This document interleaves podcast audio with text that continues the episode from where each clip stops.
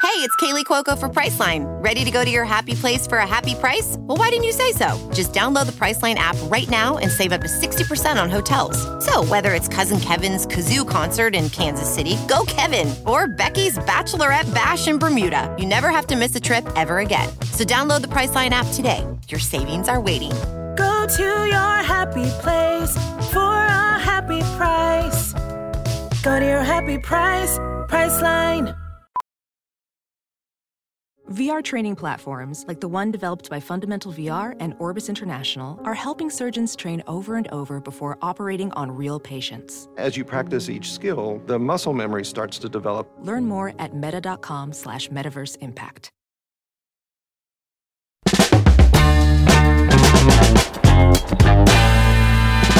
What's up, fungal associates? Welcome to Completely Arbitrary, the podcast about trees and other related topics. I'm one of your hosts. My name is Alex Croson, and I'm here with Monsieur Casey Clapp. Bonjour, Ale. Bonjour.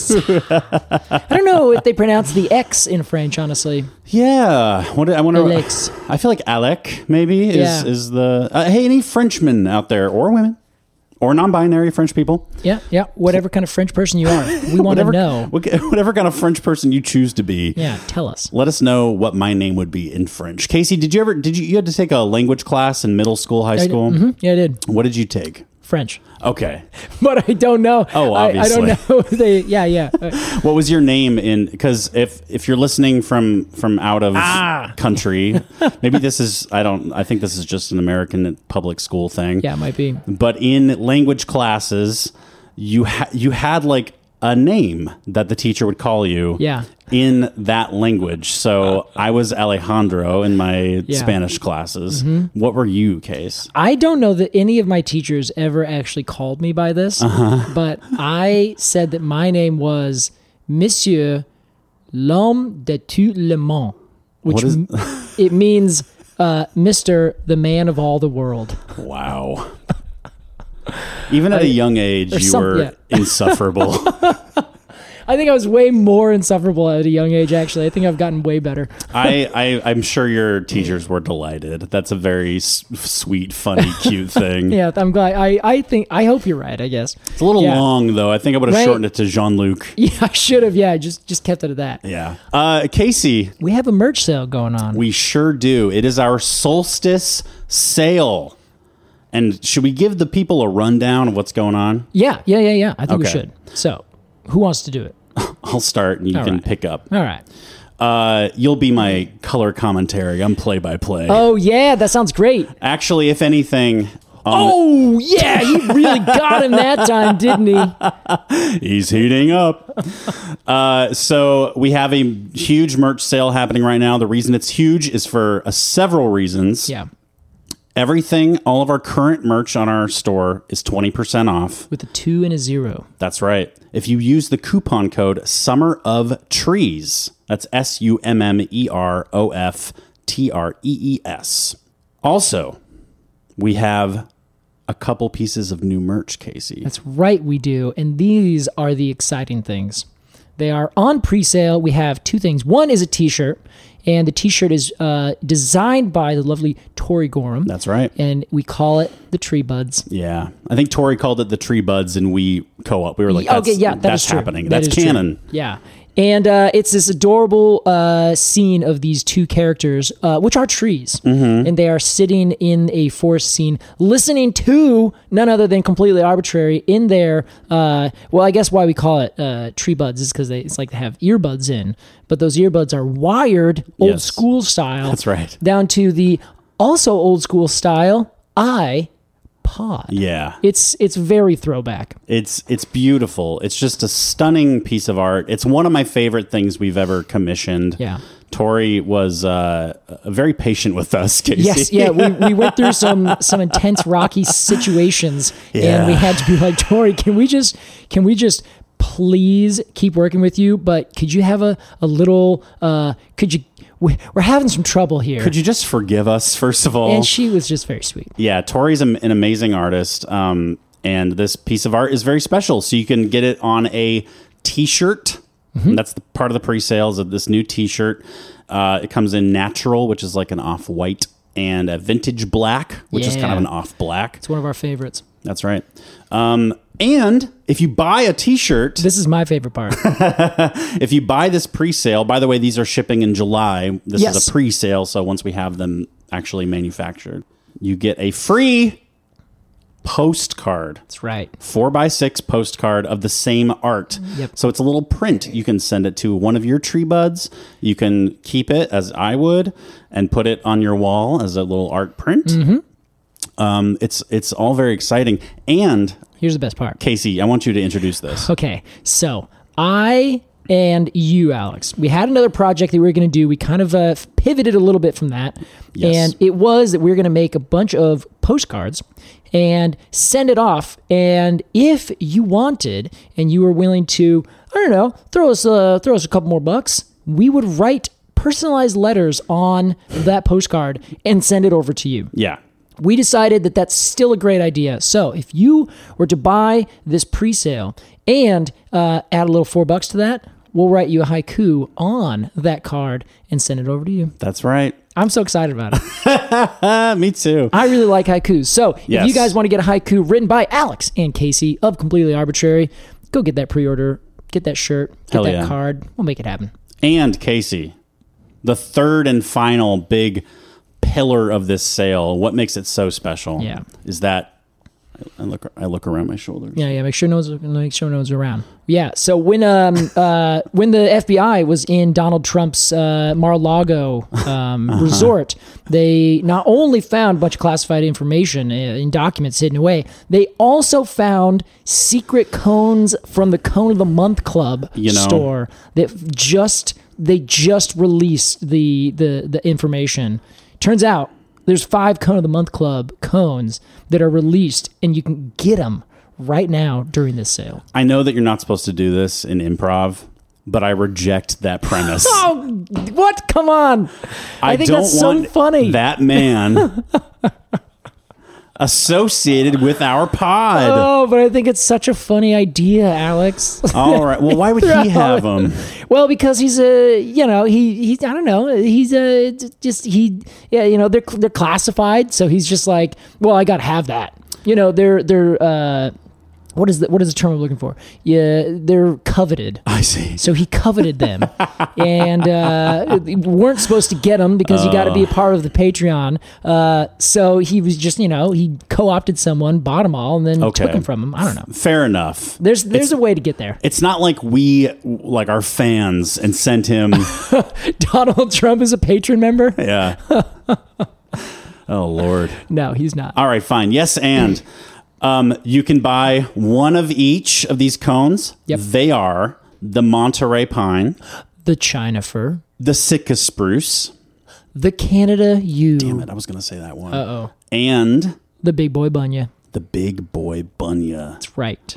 And we'll send those to you in an envelope for a very limited time. Exactly. We're only going to sell those for two weeks because you have to join the Patreon, the Cone Month Club, to get those cones and get access to all of the other cones. That's right. That we've ever done. But we uh, we have a lot, so we said, hey, you know what? We want to entice you guys to get on that uh, get on that bandwagon, get into the Patreon, and uh, so this is a, a little way of saying. There's more where that came from. You want a little taste? get on in. so go to arbitrarypod.com slash merch. Go check out what we have for offer. Yes. See if there's something that uh, that uh, tickles your fancy. Yeah. I love it, Case. Casey, this week we're talking about a tree as we do every week. That's true. I do want to add one more thing. What's that? I have yet to find one of our stickers out in the wild, Casey, me either. and I really want that. Can I tell? Can I tell you a little dark, kind of embarrassing thing? Uh, yeah, sure. Whenever I am out in public and I see a car that has a lot of stickers on it, Yeah, yeah. my I do a quick scan with my eyes. I do too. for a completely arbitrary. I want to. sticker. Yeah, I want Is to that find. vain? It's. I don't think so. It's just more like, is that a fan? I usually yeah. it's like a person that has already like stickers that would lead you to think they may Yes. be interested in nature and tree themed podcasts. in fact, a couple weeks ago, I was in a parking lot. Yeah. and I was getting in my car, and a car had pulled up next to me. It was covered in tree and nature themed stickers. Oh my god. and I could I was like incredulous that they didn't have I almost wanted to like talk to them and be like, "Hi, I have a couple on me. Can I Would give you, these to you?" would you have approached him and been like, I know you're a listener. I can tell. Where's Cones? Don't lie to my face.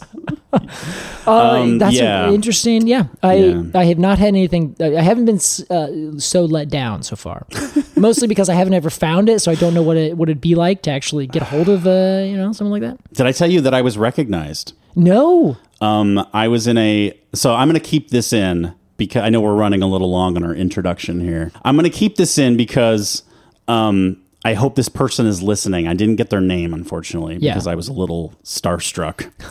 um, I was in an art shop, like an art supply store in Hood River, and I was like by the window looking at something, and I looked up, and there was a, a, a person w- walking outside, and we made eye contact, and it was like a little like oh, are you, one of those eye contacts that's kind of like stuttery, and like you're kind of looking up and down, yeah, and it was like tense, and they walk in.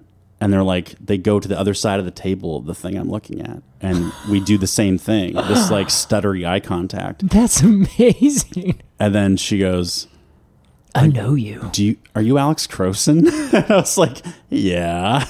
do you have a podcast about trees? It's like, yes. Oh, man. it was so wild, Casey. That is a that is a very funny way of how that happened. yeah. Like it was like almost like intentionally like I'm gonna go in the store and act like I'm looking at this like looking at these records, but you're just looking above them, looking Yeah. across the, the aisle. Yeah.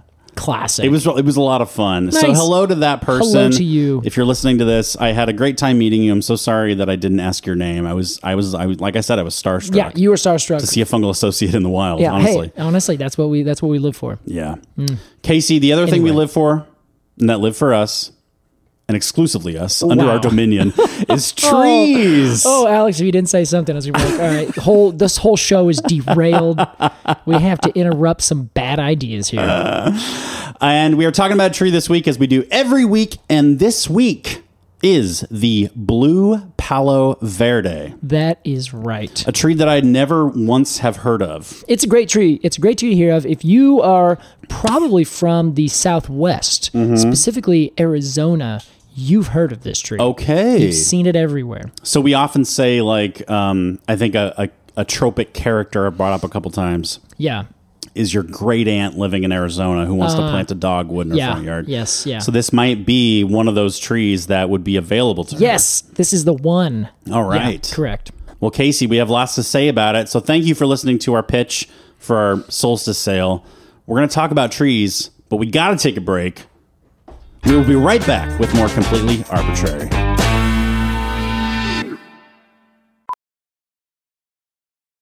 As a professional welder, Shayna Ford uses Forge FX to practice over and over, which helps her improve her skills. The more muscle memory that you have, the smoother your weld is. Learn more at meta.com slash metaverse impact. As you write your life story, you're far from finished. Are you looking to close the book on your job? Maybe turn a page in your career? Be continued at the Georgetown University School of Continuing Studies. Our professional master's degrees and certificates are designed to meet you where you are and take you where you want to go. At Georgetown SCS, the learning never stops, and neither do you. Write your next chapter. Be continued at scs.georgetown.edu E slash podcast.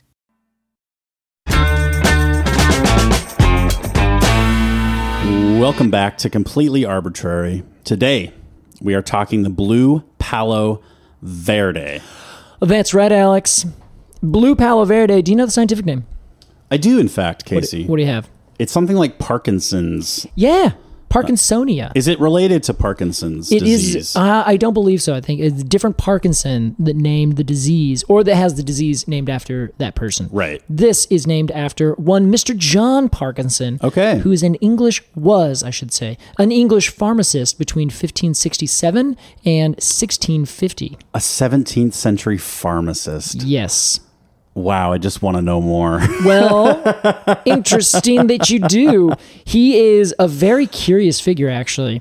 Uh, He was the first apothecary to James the First of England. Holy shit. And he also was one of the founding members of the Worshipful Society of Apothecaries. So he was like the Maester Lewin living with the royal Yes, family. I believe that's exactly it. and very cool. Wow. And you know what else is kind of curious about him? He seems like he was kind of a, a funny guy Hmm. because he wrote a book that's called Paradisi in Sole Paradisus Terrestris, which means park in suns, as in park dash in dash sun, as in a park that is in sunlight. okay. So it's Parkinson's Terrestrial Paradise. He wrote this book in Hmm. 1629, and it's a he literally named the book a pun of his own name. Oh my His- god. his name this is guy. Parkinson. This guy. We gotta get a beer with this guy. We got to Casey. do it. Yeah, absolutely. We're gonna Holy try and get him shit. on the show. We're gonna we're gonna have our people call his people, He is instantly in the canon of uh, people that fit on this podcast. right? And this is this is one thing that he said. Uh, this is the explanatory subtitle of this book. Okay. A garden with all sorts of pleasant flowers, which our English air will permit to be nursed up. Wow. Isn't that great? Man, Casey, Anyway. let's. Um, I can't wait to hear more about this this funny guy, as you call him. Yeah. I, well, honestly, eh, we don't have much more about it. That's my notes. I'll send a we'll put a, Whoops. we'll put a link uh, we'll put a link about him in the uh, in to the Wikipedia page. My apologies. uh, but let's imagine, as we do every episode, Casey, that you and I are walking through your great aunt's front yard in Arizona, Yeah. and we come across her prized blue Palo Verde tree. Oh right, Let's ID this tree. let's get into it, Alex. So here's the thing: blue Palo Verde, blue Palo Verde. Well, you kind of said it correctly in Spanish because ver- Yeah. the V in Spanish is more like a B sound.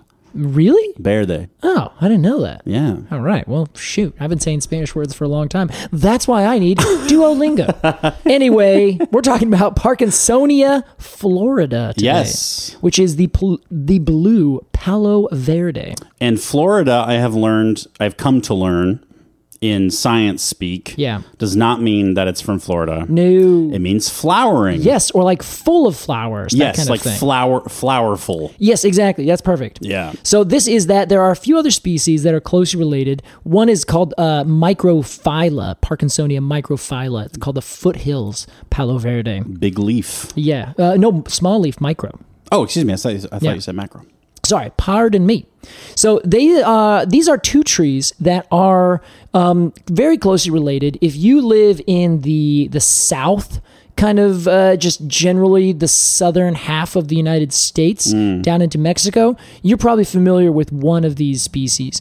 Uh, the microphylla species kind of grows a little bit more uh, widely, kind of grows even as far over to. Um, actually, there might be another species too. There's there's a couple. There's at least four that are in the kind of southwest area, um, but some of them grow all the way over to like South Carolina and then California down into Mexico. So are these different types of blue verde tr- or palo verde trees? Yes, exactly. Okay. Palo verde is like the.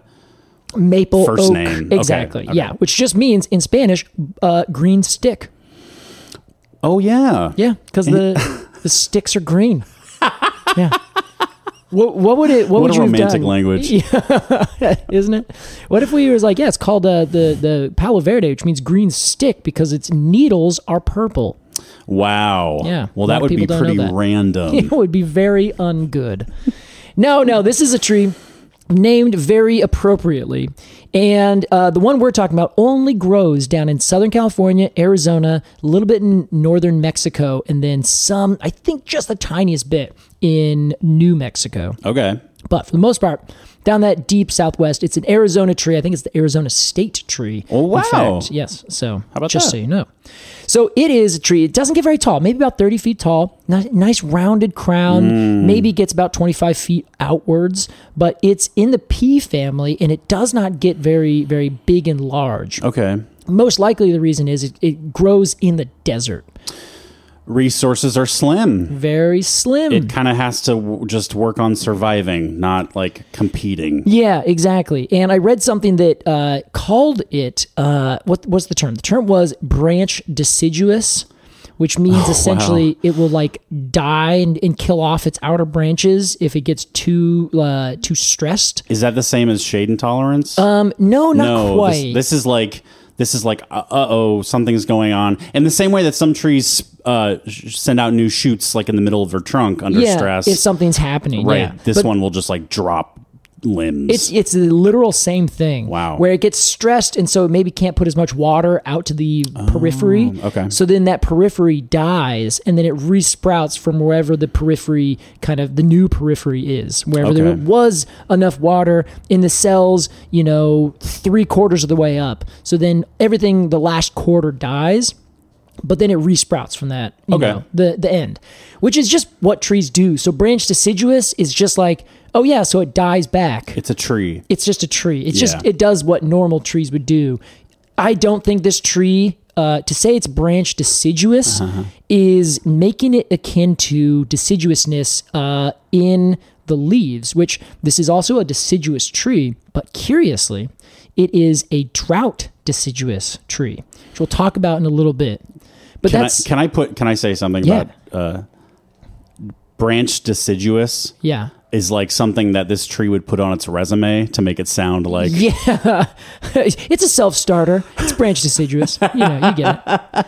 It totally is. Oh, you mean you're just a tree? Yeah. Um, yeah, but I like to think I'm, you know, more branch deciduous. Yeah, it's like okay, all right. It's a buzzword, right? It's a buzzword. Yeah. It's all PR. Well, Casey, speaking of overall morphology, I think that this tree it looks very akin to the um, golden rain tree that we talked about la- it a couple weeks ago. does. Yes, be, and that is because it has big yellow flowers, right? Yeah, well, that too, but also just like kind of Yes. its overall form. Uh, Oh, I see. Yeah, yeah, yeah. Not so much up, but definitely out. Exactly, and that's a big thing of like desert plants as well. They grow further out than they grow up because it's Uh-huh. it's easier to grow out wide because you don't have to push things as high up in terms of resources getting you oh. know pressure up to the top. Interesting. Oh, I've never thought about that. That's really interesting. Case. Yeah, yeah, yeah. Like the acacia thorns and things like Yes, that. yeah. yeah. yeah. You'll see Umbrella that the- tree. uh, yeah, The, height. Yeah, exactly. Wow. So it's easier because there's less gravity, essentially, right? Uh, or like yeah, there's not less as- Mm. pressure. not as far to go really Yeah, is what it yeah, comes down to okay. yeah so you also get to shade out more ground underneath you so you don't your roots don't uh, have to deal with so much sun Oh my hitting God. the ground so it's a little bit less intense Brilliant. yeah so it works out very well for many trees Um, Casey, can we talk about? Let's. I, I kind of want to save the f- the flowers and the leaves for last. oh if yeah that's oh okay i with got you. i got plenty more oh, Well, yeah can we talk about the bark? yeah the bark is the thing isn't it it's the green part of Ah. the tree This is the verde palo. Exactly. Yeah. So it is a tree that has uh, very smooth green bark that kind of has little lenticels on it, little warty bits, and those warty bits will be everywhere all over the smooth green kind of smaller younger stems and then almost all at once they will transition into some much more intense bark that actually is gray and not quite furrowed but it looks just rough. Like I describe it as like cement that has been weathered and beaten and not smooth for like, you know, decades. Wow. You know, like it's been kind of smashed a little bit, you know, it's broken up and cracked. It's it's not really like uh intense, but y- it's just very textured, you know. You know that um, when you buy a watermelon, and I think I think farmers call that watermelon watermelon farmers call this webbing, Uh-huh. and it's like this sort of off yellow brown sort of like um, it almost looks like a almost looks like a uh, sort of cankerous sort of growth. Yeah, I think I know what you're talking about. Okay, th- it's sort of that. It look feels like it, on the yeah. str- like really rough and like stretched and yeah. fucked up. And it's it, but I assume that it's a perfectly reasonable thing for this tree to be doing because it may be uh, adaptions towards fires or perhaps even flooding because it grows in Mm. these washes where water is more likely to be, but they're also they have really deep root systems. I see. So it might be that they'd be growing in a spot that would have flash floods that would come over. So if you have thicker bark, as things bash into it, you're a little bit more protected. You also are protected if a fire comes through, but fires are ironically not very common because everything in the deserts are usually so spaced apart. There's not enough fuel next to everything to actually just have fire go go through. I see. Yeah. It like dies before it gets to the next thing. Yeah, exactly. So pretty interesting bark Yeah, it's pretty interesting. The green part I think is really the Oh, the yeah. thing, right? for sure. And here's the thing. That is doing the photosynthesis for this tree. Whoa. Yeah. Oh. Only while it's green. Only while it's green, but the bark is green all the time. What about when it gets the the gray craggies? Well, Oh, okay, yeah, I guess other than that, but Okay. that it's like year-round green bark wherever it's not super intensely uh, old, and the tree only lives to be about hundred, so it doesn't really get you know gigantic. So the green is mostly two thirds of the whole entire crown is covered with small enough twigs and sticks that they're just perfectly green. this is very strange. So the bark is photosynthesizing. Exactly. Is this this is sort of like uh, the saguaro cactus? Exactly. Yeah. I mean, yeah. th- I see the la- the crossover there. They're both desert plants. Yeah. Not only that, but this is a tree that is a nursery for saguaros. We'll talk about that a little bit too. Wow. Yeah. What a tease. So this is uh, it's very similar to the cactus. You're 100% right. The green in the bark, and a, cou- a couple other species do this, but it's an adaptation where it basically doesn't need its leaves to photosynthesize. It can just go straight through what it has. It uses its leaves only when there's enough water to push its leaves out. Okay. So, whenever the monsoons come, poosh, the tree's like, woo, takes a huge swig and then just puts on its fancy hat. Hell and yeah. Parties. Interesting. What Yeah. what the hell? Why? Why why is all this happening? well, it lives in the desert, so it has to have these adaptations to make sure that it can survive and not just die if for whatever reason it doesn't get any amount of water for I don't know, let's say a year. Uh-huh. How is it going to make any energy? So the uh, is it like the leaves are more like sensitive and like uh, at risk than the bark? Yeah, exactly. Okay. So actually, a lot of desert plants do this. Um, the ocotillo is another plant that does this. It grows up in these very long, straight stems, which kind of look like these. Uh, they're just covered in thorns from head to toe, and they have no branches. They just look like a thousand, maybe okay, it's like ten, like sticks that just grow up and out. They it looks like some someone just took a bunch of pickup sticks and just went boop boop boop boop boop and put them all together right same base and then they just kind of splay outwards. And then every time there is a spring rain, they'll go like whoop and send out a bunch of little teeny tiny leaves. But then as soon as it gets too hot, the leaves, which are drought deciduous, will just go and fall off to the ground. And now they are waiting for the next rain to come. Wow. Yeah. This must all happen so fast. Um, it doesn't. It, it takes a couple weeks, and and they'll last for a good amount of, of time because Yeah. they're they're already adapted to using the smallest amount of water. So as soon as water comes in and the the plant takes it all up, then it starts to do photosynthesis. And maybe during the monsoon seasons, there's you know rains. I think in the spring, and there's rains in the late summer. I think something like that. Okay. So they have these times of of you know plenty, but it just doesn't last. And then in between those times, the conditions are really harsh, Wow. usually just really hot. Yeah, yeah. So in this case, they are plants that are just adapted to this, and they would keep their leaves out for at least a couple weeks, probably a couple months in the right conditions. Interesting. And then they would drop them when conditions get too too rough and tumble. Wow. Okay, so le- the leaves are being are just like better at photosynthesizing than the bark. Yeah, yeah, exactly. Yeah, they're they're they're designed, purpose built Sure, for it. Whereas the the bark is kind of adapted, and they they do very well,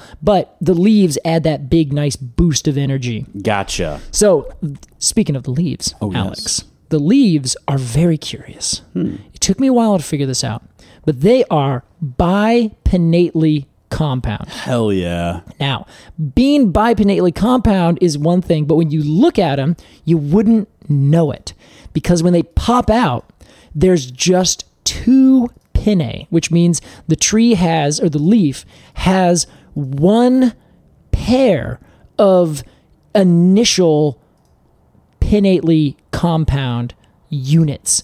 And then each one of those has another subset of leaves on it that are broken up. So when you look at it, you think there's just two single leaves that are pinnately compound, but they themselves are part of one leaf, which makes it bipinnately compound. Wow. Are you following? That was my wow for like, I have many different wows.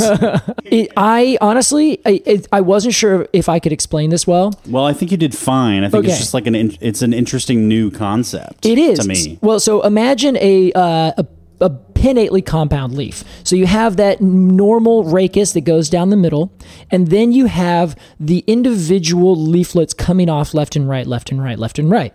So that is a pinnately compound leaf. A bipinnately compound leaf would then have each one of those leaflets would then be broken up further into leaflets of its, you know, of themselves. Yes. So you have leaflets on leaflets on one leaf. Yeah. So this plant, instead of having multiple leaflets on that very first kind of breakup where you have that normal main stem and then Right. Mm-hmm. left and right, left and right, left and right, this just has one left and one right. There's not even a main rachis. it just Oh, wow. splits immediately into two, and then those two have leaflets on them. I see. And those two are leaflets of one leaf. Correct. Wow. What the fuck? It's really weird. That's And very So I strange. really had to like look into this because I, I needed to know for sure and I confirmed it.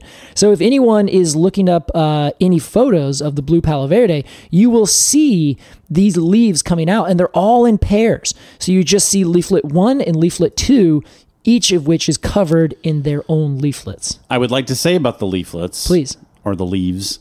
Um, Yeah. What, what are we even going to call them? I Uh, leaves. Yeah. Okay. All right. Yeah, yeah, yeah. Well, yeah. They're beautiful. They are, aren't they? They're gorgeous little They're things. just beautiful. They're in the pea family. And pea family plants, especially in the desert, they always have those pinnately compound things. Okay. But these, Alex, I'm s- just so on board with. Like they just look so delicate and waxy and like yeah. dainty. Little clovers. Yeah, almost. they look ex- exactly. It's exactly it. Also Yeah. in the pea family. How about that, How Casey? about that? They've also got kind of an olive leaf. Yeah. Vibe. I Very think the light color, bluish, right? Yeah, yeah. yeah. Like Which that is- sage. It should be another thing. This is the Olive. this is the blue Palo Verde, right? Yeah, it's it's hard to use the color, isn't it? I, I heard that. It's very olive colored, like a Uh, olive.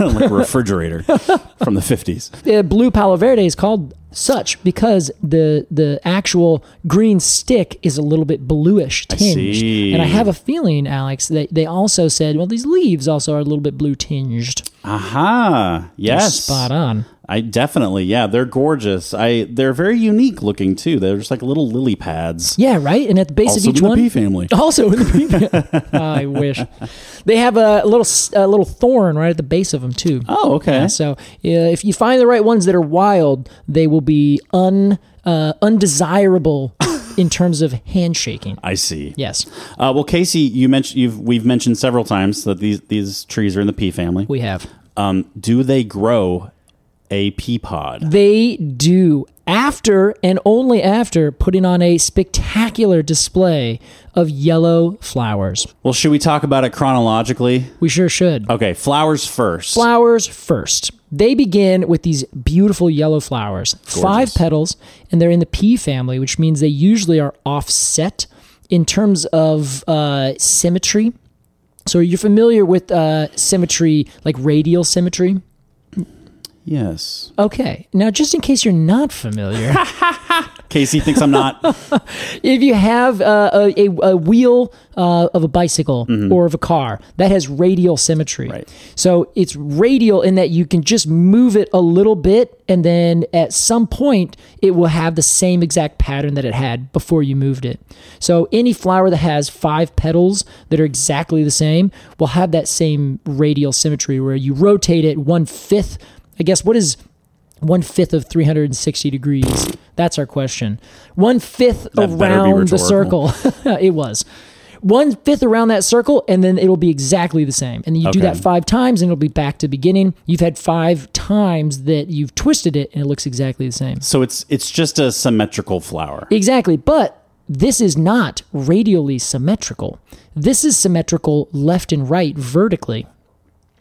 So if you look at It's it, mirrored. There's one exactly, yeah. It's mirrored between left and right. And P Okay. family plants do this. They often have one, the fifth petal, doing something weird. Oh wow. Yeah, like it's kind of offset in some weird way. It's kind Yes. of modified to be a little bit different I'm a- here or there. I'm imagining like an orchid that has like a little coiffed hair on yes, top. yeah, very similar. Now, very different families. Yeah, yeah, But yeah. A, a similar floral idea. You're Okay. 100 percent right there. Cool. Interesting. Yeah, so this one is the uh, has that vertical symmetry, and then these nice little uh, stamen that pop out that are very orange, and some of these have orange dots on the petals themselves. Hmm. Quite stunning. They really are. It's just a tree that's just like it's got. It's kind of just it's a very attractive tree. It's kind of got it all. Yeah, it really does.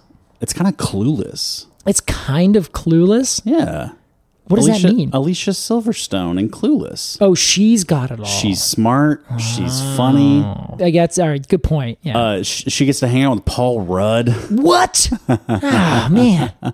Um, okay, where were Anyway, we, Casey? We were about to talk about this pea pod. yes. Because it has a pea pod. It's How in the fun. pea family. Yeah. Now, the pea pod is exactly as you would expect. The fun thing is, it has a, like, maybe two or three seeds in it. It's about two or three inches long. Each seed is about like uh maybe a half an inch or so a couple uh maybe about maybe about a centimeter and a half or so Okay.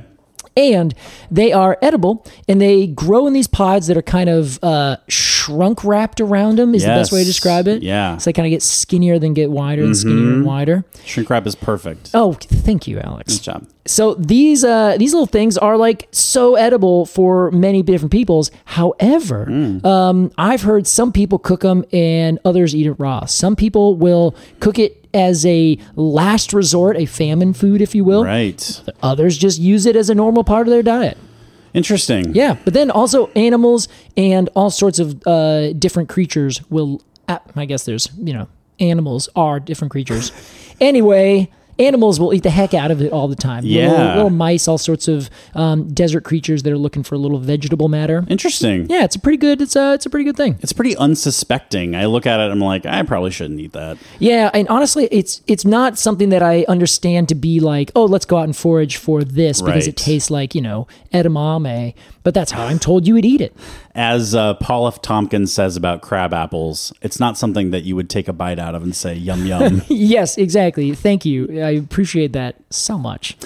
well, Casey, that that was a very comprehensive roundup of these of this tree's parts. You're going to be able to identify this. Uh, we, we probably went way too far. You- you- It's the name of it is green stick. When you see something that is a green stick, Sure. call it a green stick, and you've just identified it. It's not like a local. Um, yeah, it's it's one of those trees that just like has a lot of components. Yeah, and each one is like unique and worth it to talk about. Yeah, it has But- a spike. It has a flower. It has interesting leaves. It has a fruit. it's branch deciduous. Yeah, it's it's it's. Is it trying too hard?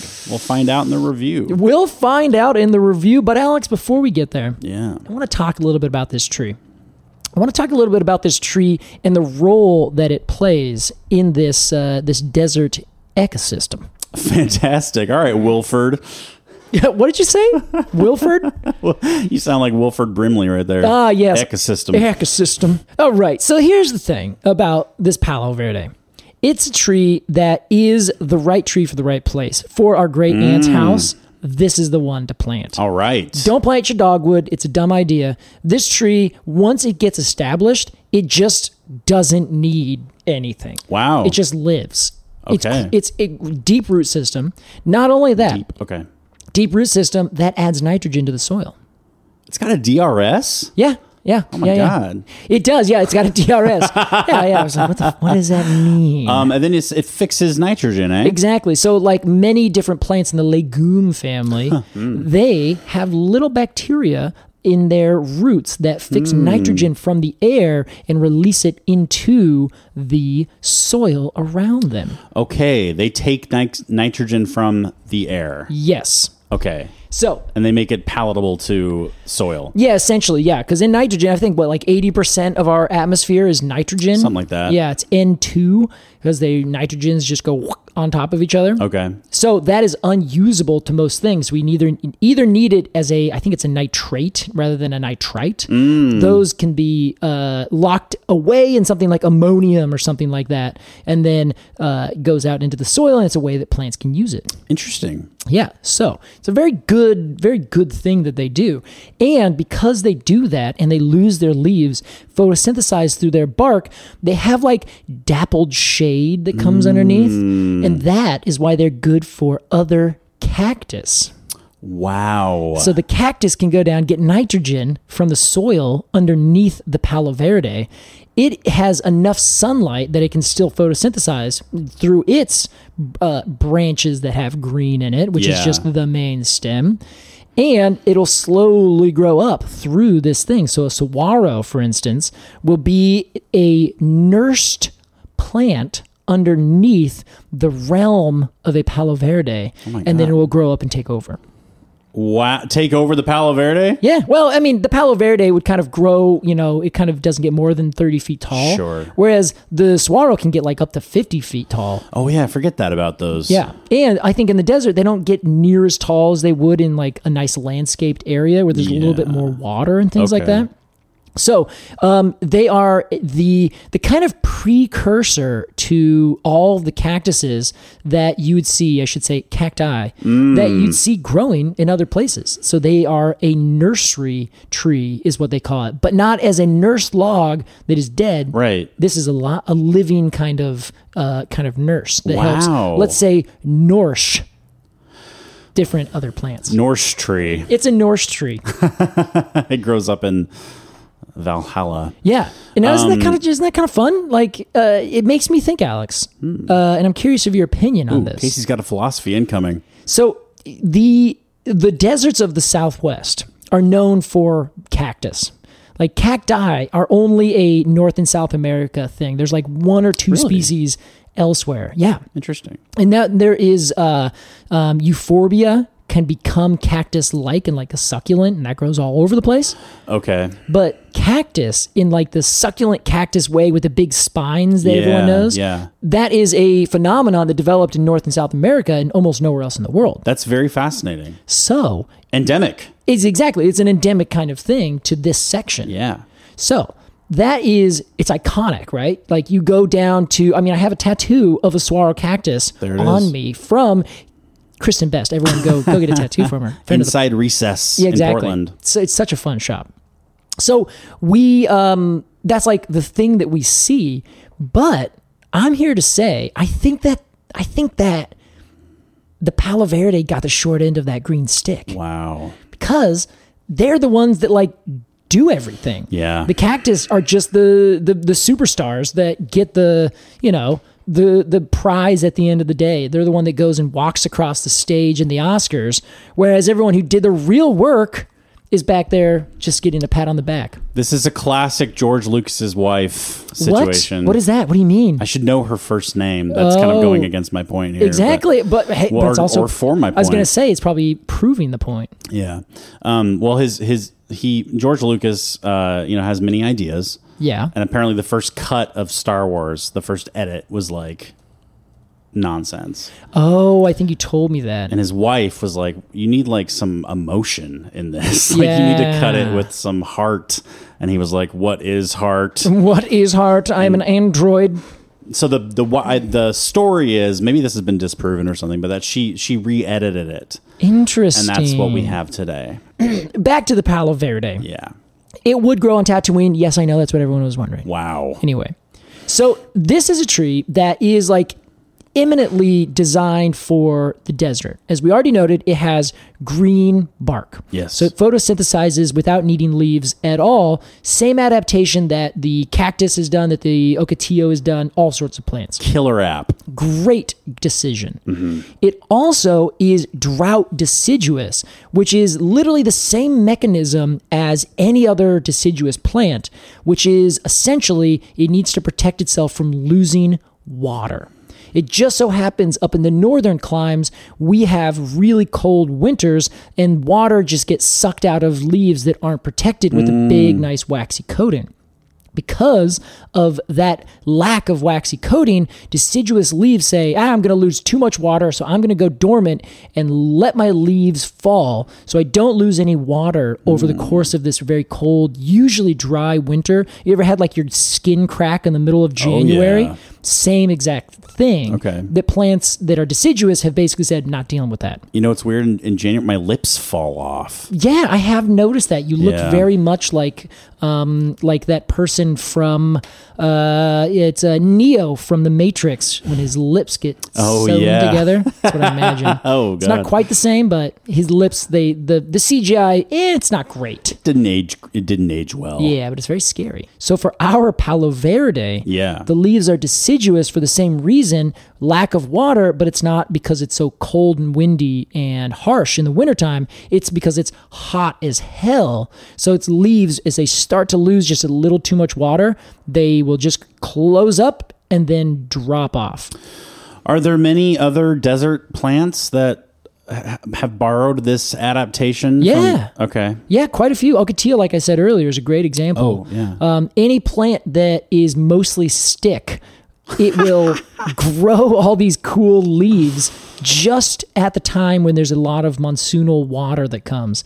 And then Oh, it'll right. use it for a while, then it'll drop away. Okay. Okay. Uh, There's, there's also trees in the tropics that do this. In India, for example, Hmm. when it gets really hot in the dry season, all those trees will lose their leaves, and then you'll have this like d- this forest that, for all intents and purposes, looks just like a forest that you've ever seen anywhere else. Obviously, the trees are different, and there's monkeys and tigers running around. Yeah. but all the leaves will fall like a nice deciduous forest. Wow. Except it's just like blisteringly hot. wow. Isn't that fun? That's really interesting, Casey. Yeah, it's drought deciduousness, which is a real kind of deciduousness as opposed to branch deciduousness, which is just that a tree is just really stressed and dies back and and you know, has to regrow from a new space. So that is the that so that for our tree. My thesis here Yes. is that it is perfectly perfectly adapted to these desert environments Yeah. It seems like it. it gives food away to all the other creatures that are around. So those creatures will bury that seed in their their mittens, and then it will regrow the plant. So the plant's got that down. It is uh, drought deciduous, so it'll lose its leaves whenever it gets too hot and Right. photosynthesize right through its bark Yeah. it will add nitrogen to the soil and make that more palatable for other plants and it will shade them but not too much so that you can have this nursery space so my thesis is that the palo verde is the true desert specialist and all the other plants that are out there growing are just growing on the back of the palo verde Holy shit. that's what I think. That's I mean, I guess it's what I think, but not based on me being like, here's my hot take. This is me looking at the facts and saying, I conclude thus right. that it should actually be Palo Verde National Park instead of Saguaro National Park. That's incredible. Honestly, I've been there, but I didn't pay much attention to the Palo Verde that were there. So, uh, you know, I guess maybe someone, and maybe maybe they have that. Maybe I, I didn't look up uh, Saguaro National Park and their population nor opinion of the Palo Verde. I think that that they might really be the the key to the ecosystem. I know that the ecosystem can probably survive without them, but I think they might be playing such a key role that any of the other animals and cacti that are growing around might just have a harder time Sure. getting it done. Thrive versus survive. Exactly. I think that the Palo Verde is is this this connector, this this uh, Wow. this bringing together uh, of of all these different animals. I think it's a, a keystone species. I don't think is quite perfect Ooh, here, Okay. but I think it's a network builder. Wow. You know, I think it's I think it's those things that work underground, and they're just like, hold on, I know a guy, and then it goes and calls this other thing, and it makes this happen, and makes this happen. Now you connected, and boom, you you got the deal you were looking for. That's incredible, This Case. is what I think. Well, I I have so much to say in my rev. I feel like I have more to say in my review than I have in the episode proper. Oh well, Not to say that the review's not a part of the episode, but you know, it's It's a it's a bit of an epilogue. Well, I have given my side of this story, so I think we should. I think we should hear what you have to say then. Let's do it, Casey. I've got things to say, but we got to send you to a little break. A word from our sponsors. We'll be right back with more completely arbitrary.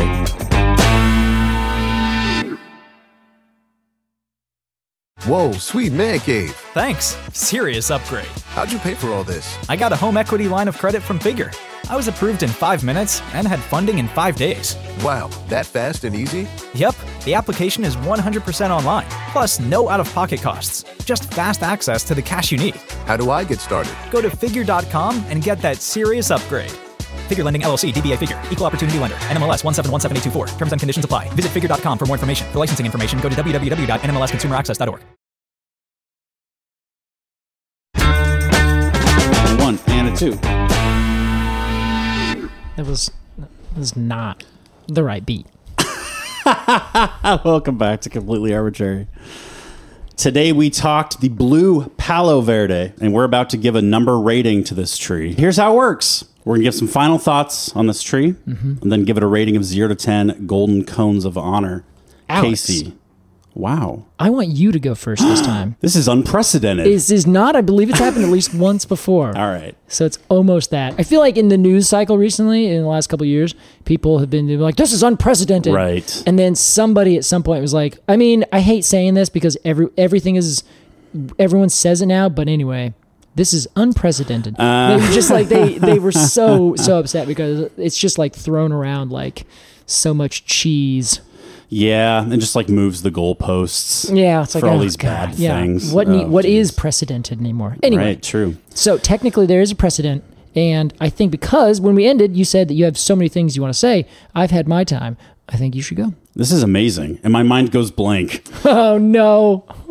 um, I think this tree's blue. and therefore, Casey, uh, so here's the, here's the thing. yeah. I like a tree that has a special thing. Okay. Yeah. For me, most of those are fruit I was going to trees. say, most, most that means like, does this tree grow a mango? but this tree, I, s- I think, does have a special thing. Mm-hmm. In fact, I think it has several special things. I love a tree with many elements. This is like a fucking this combo pizza from Round Table. yeah, it really Got a is. bunch of toppings on this tree. Yeah, we got to do a tree that's got nothing. Like, let's do like the, the cheese pizza of trees. Yeah, like a margarita. Yeah, Or a can we- pizza rosa, which is just Yeah. sauce. What? Oh my God. Not even dough? It's a bowl of sauce. Here's your pizza rosa. I love the pea pod thing. I love pea family stuff. They're Hmm. so curious and funny. They're over there doing their own thing. Mm-hmm. I love that. Of course, I love a Southern Californian tree. This is the most southern of California you can get. And I'm about to say something a little strong worded, but they Mm. don't have many options. It's nice to see, like, you know, Wow. have you seen, you've seen the LA streets. Yeah, that that is very true. Yeah, they don't have. I mean, but they they do have a lot of options. Like Cal, Southern California, they got a lot of different trees. I understand. I guess what I'm saying is, like, I didn't see a lot of diversity in the street tree action there. Ah, okay. But I maybe see. if I was from out of town from Portland and I Yeah. came to Portland, I would be like, they're all the same fucking tree. if only there was a book that someone was writing to help you figure out which tree was which. Wow. Jeez, Do you want to drop it? maybe. I'm trying to write a tree ID book, everyone. Hell yeah. Don't spoil it, but we uh, we might need we might be asking for some support to make it happen. Yes. We've uh, been talking about a cool plan here at Completely Arbitrary, and uh, I'm very excited about it. I'm also very excited, That's Casey. all I'll tell you about. I'm very proud of you. Thanks, Alex. It's really sweet of you. It's a long term goal and you're making moves. We're making moves for it, so you'll hear more, obviously. Oh, yeah. Way more. But before that, you're right. If you, you come to Portland, you, you don't know all the trees, you don't know the differences. Sure. You may not be able to tell them apart. Yeah, exactly. Okay. I'm going to give this thing, ooh, 8.2. 8.2 for the Palo Verde? Yes. Wow, Alex. It's incredible. Wow. Okay. So what else? You, you got any other any other things? You said that you had like big ideas or you had a lot, Yeah. lot to say. I just, I just think it's got it going on. Yeah. Okay. All so right. many, yeah, so many elements and then so many like helpful things, you know? It's Mm, yeah, a yeah. food. It's like anti allelopathic. Yeah, yeah, yeah. What is that called? Uh, it's a good question. Maybe it's uh, I mean chemical chemical pathogen. So what is it? It's like chemical uh, sickness or something like that. So this would be chemical. Pathogenic. What's the opposite of uh, of that? I have a proposal. Yeah. We call it groovy. Yeah, yeah. This is this uh, tree's uh, aloe groovy. Oh yeah. Yeah, I like a that. groovy tree. it's a groovy tree. Oh, just groovy, not aloe groovy. Aloe groovy. Okay. Casey, that was enough for me. All right. Let's hear your cone score. Let's do it. So I think that this is a cool tree. Um, I am more on board with it than I was when we started because when we started, I was like, "Eh, this is, you know, it's a little tree. It's growing down there. It's a desert tree." I find desert trees to be fine when they're well kept, uh, but then if they're wild, because of their branch deciduousness, they just kind of look a little shoddy. You know, they're you can't tell if they're dead. You can't tell if they're not dead. Are those leaves supposed to be on right now? I can't really tell. Is that like dine back or is that a strategy? Like right. You kinda can't tell if just- it's healthy or not. yeah, exactly. They normally just look weird. But there's a bunch of beautiful photos of them, like in their glory, which I assume I just have never seen one when the the the, the rains came and it was really just flushed with flowers and leaves Yeah. and things. But the the green and the yellow I think match very nicely of these of these two plants. And it's like thoroughly green. It's one of those trees where because its stems are green, it just is green the whole Yes. thing start to finish. As opposed to uh, a lot of trees, which you may not know, they actually have brown bark. So when you look at them, you're actually seeing a very significant amount of brown in any given tree because you're seeing the bark and the stems and the branches. So this one's unique in that regard, and I think that's worth noting. Beautiful. The other thing is I like a tree that also is is this like power broker almost. Like it is the it's the tree that helps once it gets established, it then is able to say, okay, uh, who can I help now? Who- Wow. Who's next? Who? What do we got? And then it, you know, it helps uh, this other plant grow, and it helps this other plant grow, and it helps this one grow, and it gives these things over here, and it's uh, very popular with hummingbirds and butterflies and pollinator insects, and uh, Wow. it also creates the perfect space for you know th- things to burrow underneath it because it usually helps create better soil conditions so it, it's kind of this tree that creates its own future and Wow. in doing so creates the future for other trees Casey. yeah That was so beautifully said. well thanks alex i think, Yeah. it's, I think it's a pretty cool tree although i also just don't think it's that exciting like I don't know. I, I know Yeah. a couple other like people have planted these elsewhere, and there's a variety um, that they call the. It's a three-way hybrid, and I believe it's called the Sonoran or the Desert Museum Palo Verde because Hmm. the uh, Arizona Sonoran Desert Museum found it and it's a hybrid i think they might have been working on it like kind of this studying hybridization between three different species they named it after the museum. yeah it's yeah it's called the the desert museum palo verde I love it. isn't that a great name Oh my god. yeah it's uh, That's unprecedented. That is unprecedented. It's a it's a three way hybrid and it doesn't have any thorns. It it grows to tree size and is very shapely. And it also has flowers that bloom just a little bit longer, rather than only coming out in spring. They'll kind of stay through summer as well. So there, it's like a pretty cool tree to be planted as a street tree, as a front yard tree. It's very zero uh, xeric, so you can plant it and establish it, and then walk away. It's gonna be great. I like that. It's a it's a climate adapted tree for a place that has no water. S- Thumbs up.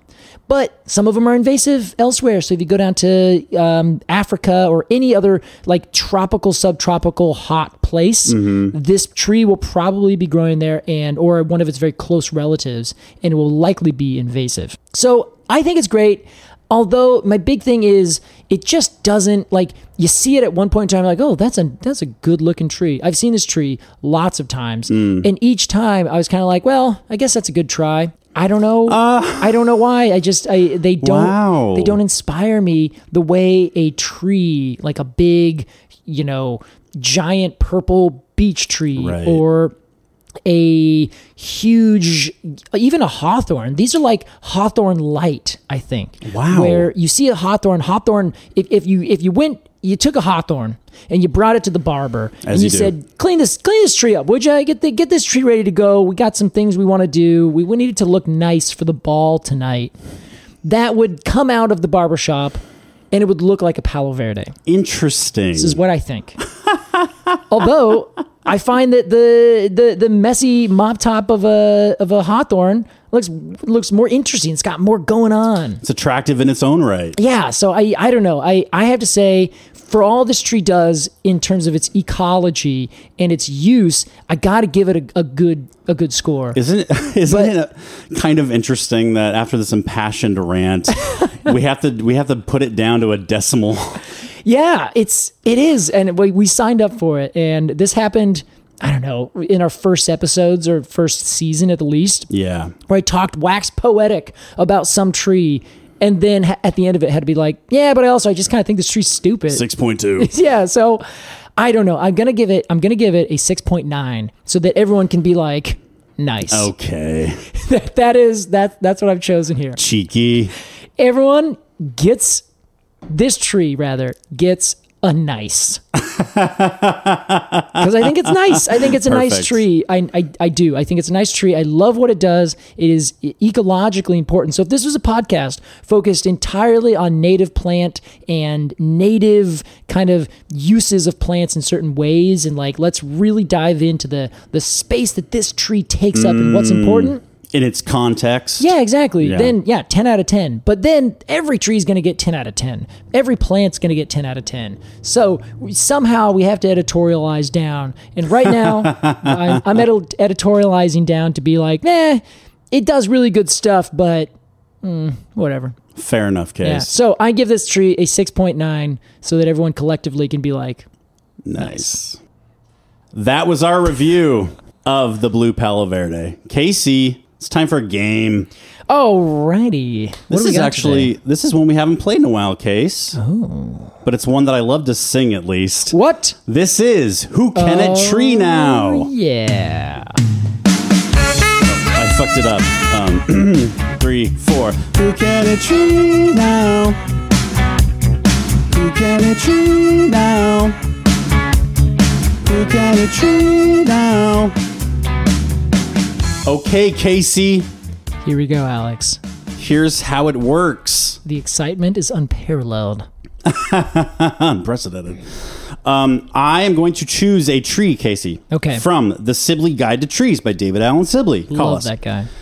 I have chosen a tree. You have 10 Ten questions. questions. yes or no questions to Yes. ask me about this tree. At the end of the 10 questions, you must guess which tree. You must guess who it can tree now. So I'm gonna first take my look. No, Damn. I knew you were going to do that. So I'm holding the book up. Casey was seeing how far I was through the book. Yeah. You little cheater. All right, Casey, what's All question right. number one? Question number one: Are the leaves opposite? Lee arranged. Oh, yes, this is a. I almost said or alternate, and I realized that wouldn't be a, right. a thing. So, question one: Are the trees oppositely arranged? Are the leaves oppositely arranged? Excuse me. No. They are not, which means it alternately arranged. Unless there's a fun new third choice. There could be, but I'm gonna try to avoid that. Are the leaves compound? No. They are not. Okay, simple alternate leaves. This is the worst of all the options. Oh, yes. Okay, Not that I want to see you lose, Mm-hmm. but I feel like if you lose, I win. I appreciate that. Is this tree native to uh, west of the Rocky Mountains?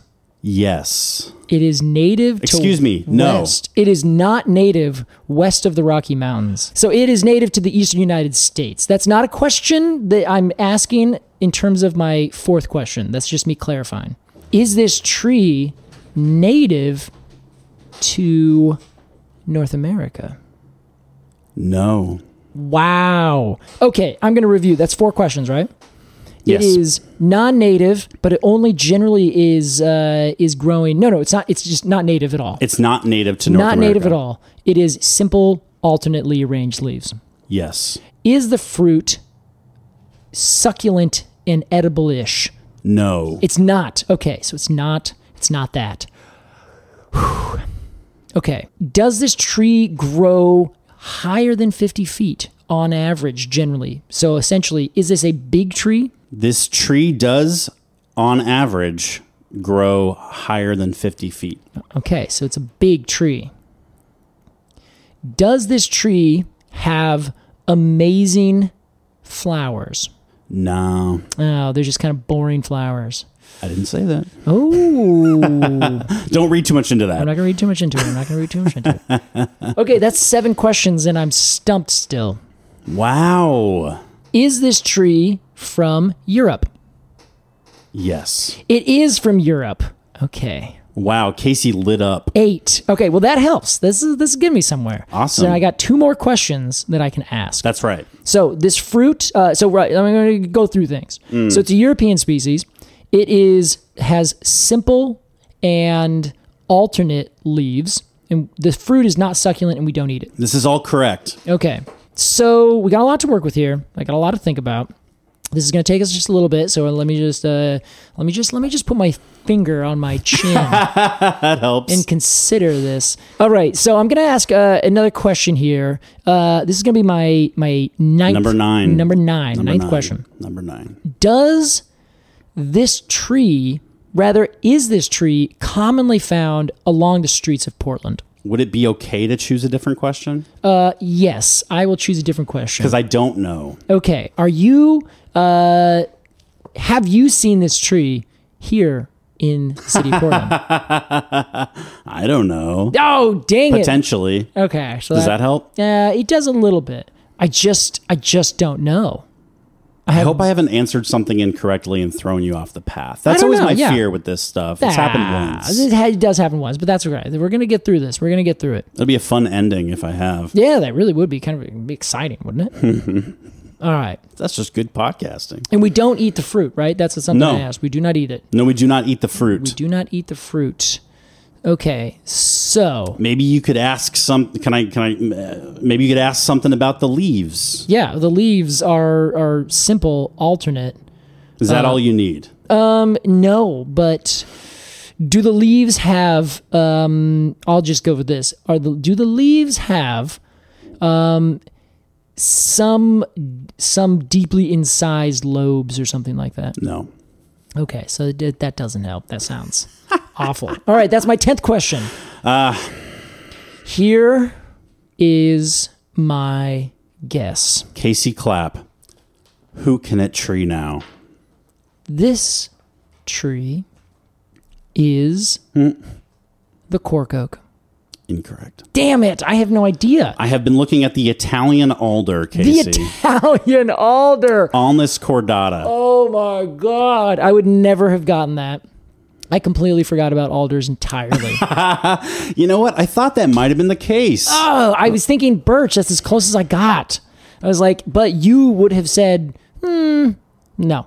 I've seen that tree around town. We have one literally outside this house. yeah, yeah, Yeah, I don't think you'd ever see that planted uh, really over in Portland. Yeah, it looks like the so the map. The reason I got hung up on all the geography Yeah. shit because it's native to Italy. Mm-hmm. Okay, on the map, there's a little yellow dot on California Ah, around San Francisco way, makes sense. and then it says uncommonly cultivated and locally escaped, particularly in the Midwest zones five through seven. Really? So I was like, I don't even know how to answer that question, but Yeah. Mm. Casey, I've been thinking of the Italian alder, and I'm so sorry. You remain to know who it can tree now. God dang it. I hate getting this wrong. I'm sorry, Casey. It's okay. It's not your fault. There's just so many options. I didn't even know they had that tree in that book. Wow, David. really? Yeah. yeah. Because it's not North American native. Yeah, no, no, and I didn't even know that it was so common that it would be warranted uh, inclusion. I see. Incredible. Yeah. I don't even know what to think. Wow. I'm ashamed. I can tell you a fact about that alder, though. Hit me. Well, they uh, are very decay resistant if underwater. So they've been used to build the city of Rome. No, whatever the what what is the one oh my god, I can't believe I'm doing this. Uh, what's the the famous uh, Italian city that is like Oh, Venice. Venice, thank you. They uh uh legend has it that people moved from one city they got destroyed during like the late roman period they moved in mass abandoned their city moved out to this wetland countryside place that then they drained and turned into these perfect little canals Yeah. built all their things and they put piles of alder down and then built their houses on top of that. Wow. So much of ancient Venice is built on pylons that are actually just alders that they cut down and used because they don't decay if they're That's underwater. amazing. Yeah, there many of them are in fact still there. You know what? I say that's an honorary win of the game, Casey. Yes, You have one one who can a tree now. That's what I'm talking about, you guys. so far, I'm only defeated once. All yeah. Um, Case, All it is right. time for our completely arbitrary Q&A. right, let's see what we got here today. This week's question is from Kat. Hello, cat. What in the world is going on with tree plant gender? Oh, tree plant gender. It's an enigma. Why are some trees female, some male, some have both sexes? Some self pollinate? Are these gender words really what's going on? Yeah, you know, it's a good question, isn't it? Yeah, Case. What do you think? Well, we've talked a little bit about this every now and then. Now, the big thing, biologically speaking, uh, trees fall into a few different categories. The main two are dioecious and monoecious. That essentially translates to one house and two houses. One house, monish, monoecious, means that all of the different sexual parts of a tree grow on one tree. So you have the flowers that produce the pollen and the flowers that produce the fruit on one tree. Oh, Often they are the same flower, so they're perfect flowers. wow. I just connected a dot. oh yeah? Yeah, What is it? this whole thing. Oh, great, cool. Monoecious versus dioecious. I've always just Yeah. kind of glazed over that. Oh God. Okay. Well, Yeah. there. Well, welcome back to Thank welcome you. back to class. uh, I feel like I'm awake dioecious- for the first time in my Yeah, life. yeah, I can see it. Your eyes are glistening. yeah, they're beautiful. So, uh, dioecious means two houses, which means you have one tree that only makes flowers that produce pollen, and you have another tree that only makes flowers that have the seeds or that will produce the seeds. So they have the ova in them. Like a uh, ginkgo. Uh, exactly. Ginkgo, cottonwoods are another example where there are two different trees. Right. So there are also, like we noted, perfect flowers that have both parts in one flower. Magnolia is a great example of that. Yes. We also have flowers that are differentiated on different shoots, where on up at the top, certain shoots would produce the seeds uh, because they are the what we would call female flowers, and then below on a tree would be the male flowers that produce the pollen. Okay. So we use those gendered terms because these are the sexual parts of a plant, and gender and sex and that kind of thing all really does boil down to reproductive parts. What kind of reproductive part do you have? This puts you in category A or category B. Right. Generally speaking, that's the binary that has been uh, used over time for you know as long as time's existed. However, as long as time has existed with people, there has been a spectrum. We just haven't until recently really given it the um, the social status that I think it should. Yes. you were one or the other, or you were something in between, and no one really wanted to figure it out or talk about it or have any kind of discussion about you as a person. You know. So in terms of people, gender identity versus like sex at birth and all this kind of stuff is is wildly complicated and is you know having a, a big moment I think right now in our national uh, politics and consciousness. Yes. Yeah.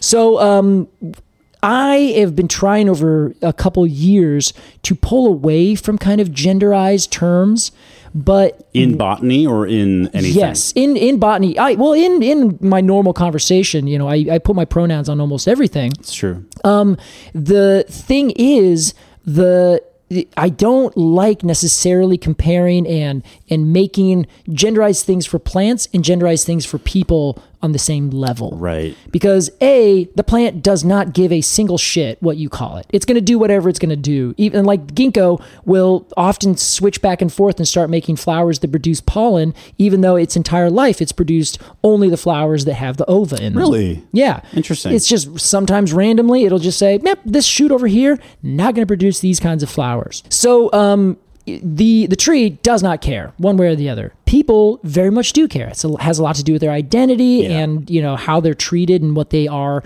for themselves. So, those things when we when we pull them together and we then conflate them it starts to make uh, issues where there aren't really issues and most of the time in plants it's pretty cut and dry This flower makes pollen. That flower does not make pollen. The flowers are not necessarily identifying as pollen producing flowers. Right. You know, we are projecting that onto the plants. Interesting. And it's very simple for us um, because we have had a binary for so much of our existence. It's very simple for us to apply that to nature as well. That is a female wolf. That is a male wolf. That one produces the sperm. That one produces the eggs. And you don't like this. No, I, I don't. I guess I, I don't like conflating it. But what other term are we going to do? Like, oh, that's the egg producing wolf.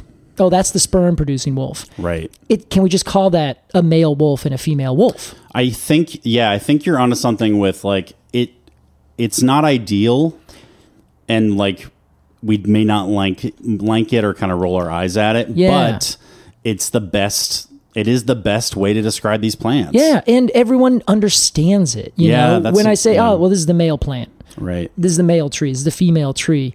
You know exactly what it is. Right. You know quickly. Ah, that's the one that produces the pollen. You know, mm-hmm. as pollen, for those of you if we haven't covered it, is essentially analogous to sperm. Yeah. So, I, Alex, I think that's a good. It's a good point, and that's what I've always found because I've tried to move away from it and say, "Oh, well, these are the pistillate flowers." You know, just use botanical terms. But the problem is, if you are not a specialist, you have no idea what that means. Exactly. You also have no idea, like it doesn't stick in your brain. Yeah. If I say, "Oh, female, this is the the female fruit," you're like, "Oh, okay, cool. Yeah, this is the one with the seeds in it. This is the Right. one that does the reproductive stuff that everyone's familiar with." Because most of the time in our uh, zeitgeist of humanity, it would be the females, the women that do the reproductive things. So I don't. I shouldn't say reproductive things. They're the ones that make babies and then Yes. p- reproduce the the species. So when you see a fruit or you see a um, really, it's just the fruit or the flower. It has this kind of feminine kind of uh, side to it because that is related in our consciousness as the the reproductive, the fertile, the the woman part of our world. Yes. But that is just something that we've had and there is throughout the entire universe of humanity from people with religion, without religion, for as long as time has existed, we have mm, found these uh, fertility in plants and made that connection.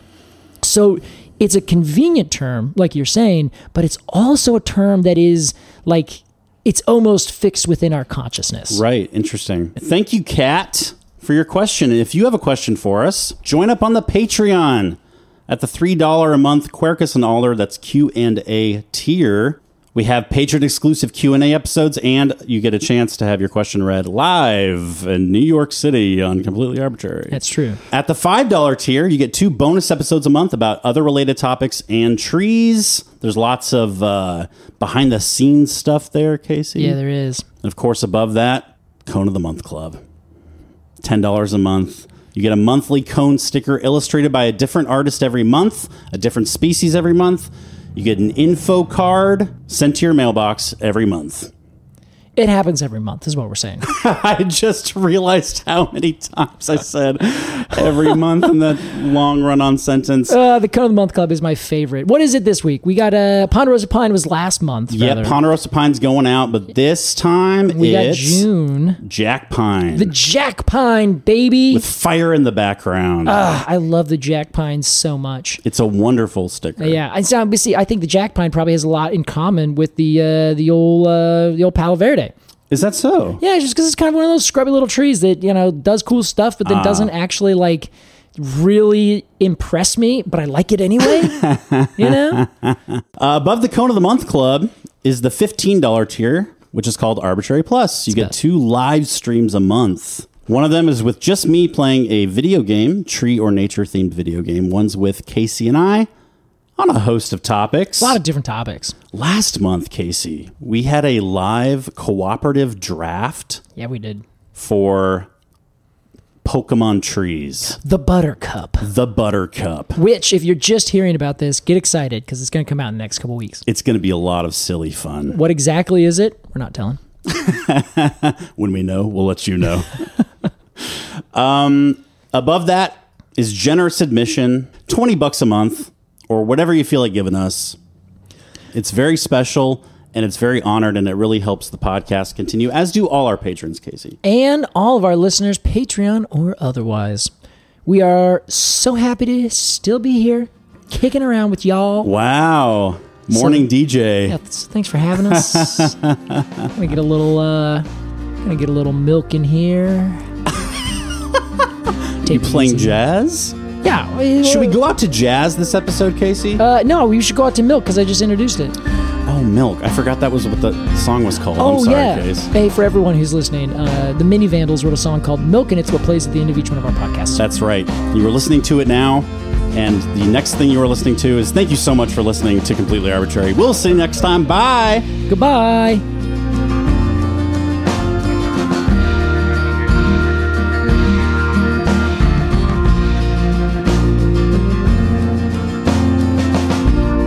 Completely Arbitrary is produced by Alex Croson and Casey Clapp, Our artwork is by Jillian Barthold, and our music is by Aves and the Mini Vandals. and you can support the podcast at patreon.com slash arbitrarypod. And find additional readings at completelyarbitrary.com. Thanks for listening.